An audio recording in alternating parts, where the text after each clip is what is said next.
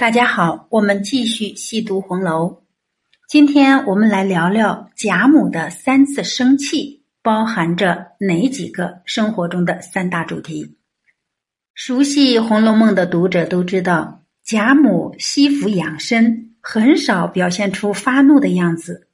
比较典型的不痛快好像就三回。第一回是贾政打宝玉打得狠了，贾母痛骂儿子，表示要带着宝玉回金陵去。第二回是贾赦想娶鸳鸯为妾，贾母大骂贾赦邢夫人，把王夫人也连带着一起骂了。第三回虽没有疾言厉色，却属不骂而骂，是针对探春反映的大观园里管事婆子们设局赌博问题的批评。之所以说这三回典型，是因为它们分别体现了我们生活中经常碰到的三个主题：教育、做人和管理。我们首先看宝玉挨打那一回。贾母不是教育家，她对宝玉的隔代宠，实际上也是造成宝玉在正统眼光下不求上进、言行荒诞的重要原因。对宝玉挨打，他与王夫人的感受基本一致，怕他给打坏了，对如何造成、如何避免，显然是没有更多考虑的。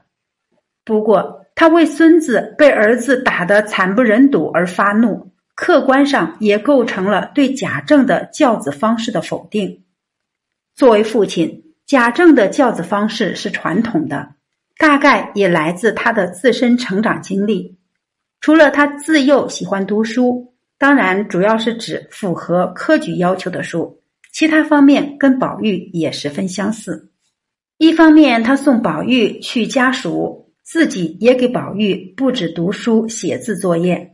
另一方面又因为工作原因不能常常陪在儿子身边，所以只能利用难得的在家的时间，以考试的方式对学习效果进行检验。第三个方面则是启用惩戒机制，轻则讽刺，稍重则斥责，再重则动手。这里为什么不说奖惩机制？因为在传统教育模式中，表扬奖励是很少的，即便有，也往往用斥骂的方式表现出来。大家可以参考一下贾政带宝玉在大观园提匾额对联一节。也就是说，贾政所代表的这一类教育其实不是教育，更多的是规训，因为这里面是缺乏感情交流的。这一点我们可以通过宝玉一听父亲叫他，就如同青天白日闻焦雷般失魂落魄来感受，而这偏偏直到现在也还没有消失。我们再看贾赦想娶鸳鸯那一回。贾母听到贾赦想把他最信赖的大丫鬟鸳鸯弄去做妾，当时气得浑身乱颤，直骂：我统共剩了这么一个可靠的人，他们还要来算计，还连带骂王夫人他们，外头孝敬，暗地里盘算我。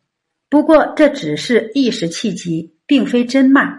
真骂的是贾赦和邢夫人，真有点教他们做人的意思。他通过邢夫人批评贾赦，如今也是孙子儿子满眼了，还由着性闹，还想着娶妾，言下之意就是不自重了。这正与此前邢夫人与凤姐商议为贾赦娶妾之事时凤姐的话相对应。凤姐反对这个计划，说：老太太常说，老爷如今上了年纪，做什么左一个小老婆右一个小老婆放在屋里，没的耽误了人家，放着身子不保养，官儿也不好生做去，成日家和小老婆喝酒。凤姐说话往往不能完全当真，但这里老太太有没有常说不能保证，说过一两回估计是有的，意思也就是不自重。老太太接着批评邢夫人，不但不劝两句都使不得，还由着你老爷性儿闹，居然还帮贾赦来做媒，你倒也三从四德，只是这贤惠也太过了，这挖苦的味道真是浓到家了。邢夫人辩称劝过几次不依，她是迫不得已，贾母的回驳很绝，他逼着你杀人，你也杀去。这就是在批评邢夫人做人做事没有自己的原则和立场。当然，老太太也是给贾赦和当然，贾母也是给贾赦和邢夫人台阶下的，并不是她不肯让贾赦娶妾，实在是那鸳鸯是她的依靠，离不开。她真要娶妾，贾母出钱给她买去。我们再看大观园聚赌那一回，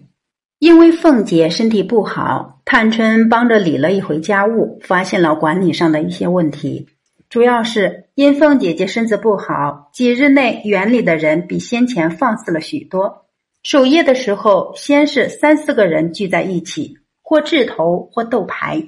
然后竟开了赌局，甚至有头家居主，或三十吊、五十吊、三百吊的大输赢。再后来，竟有争斗相打之事。对此的处理方式是戒斥过几次，贾母却动了怒，讲出了一番管理方面的道理。《红楼梦》原文写，贾母道：你自为耍钱常事，不过怕起争端，殊不知夜间既耍钱，就保不住不吃酒，既吃酒，就免不得门户任意开锁，或买东西寻章觅礼，其中夜静人稀，区辨藏贼隐奸隐盗，何等事做不出来。况且园内的姊妹们起居所伴着，皆系丫头媳妇们，咸鱼混杂，盗贼事小，暂有别事，倘略沾带些，关系不小，这事岂可轻疏。说过之后，贾母又命即刻查了头家赌家来，有人出手着赏，隐情不告着罚，这不正是管理上的破窗效应和防微杜渐吗？可见贾母说自己年轻时不比王熙凤弱，甚至还强上几分，并非虚言。这对我们现在也是有借鉴意义的，对个人或者社会上存在的问题，在加强预防的同时，处理起来也不能轻描淡写或高举轻放。好，我们今天通过贾母的三次生气，分别体现了跟我们现在生活都息息相关的三个教育、做人和管理方面的主题。好，我们今天就读到这里，下次再会。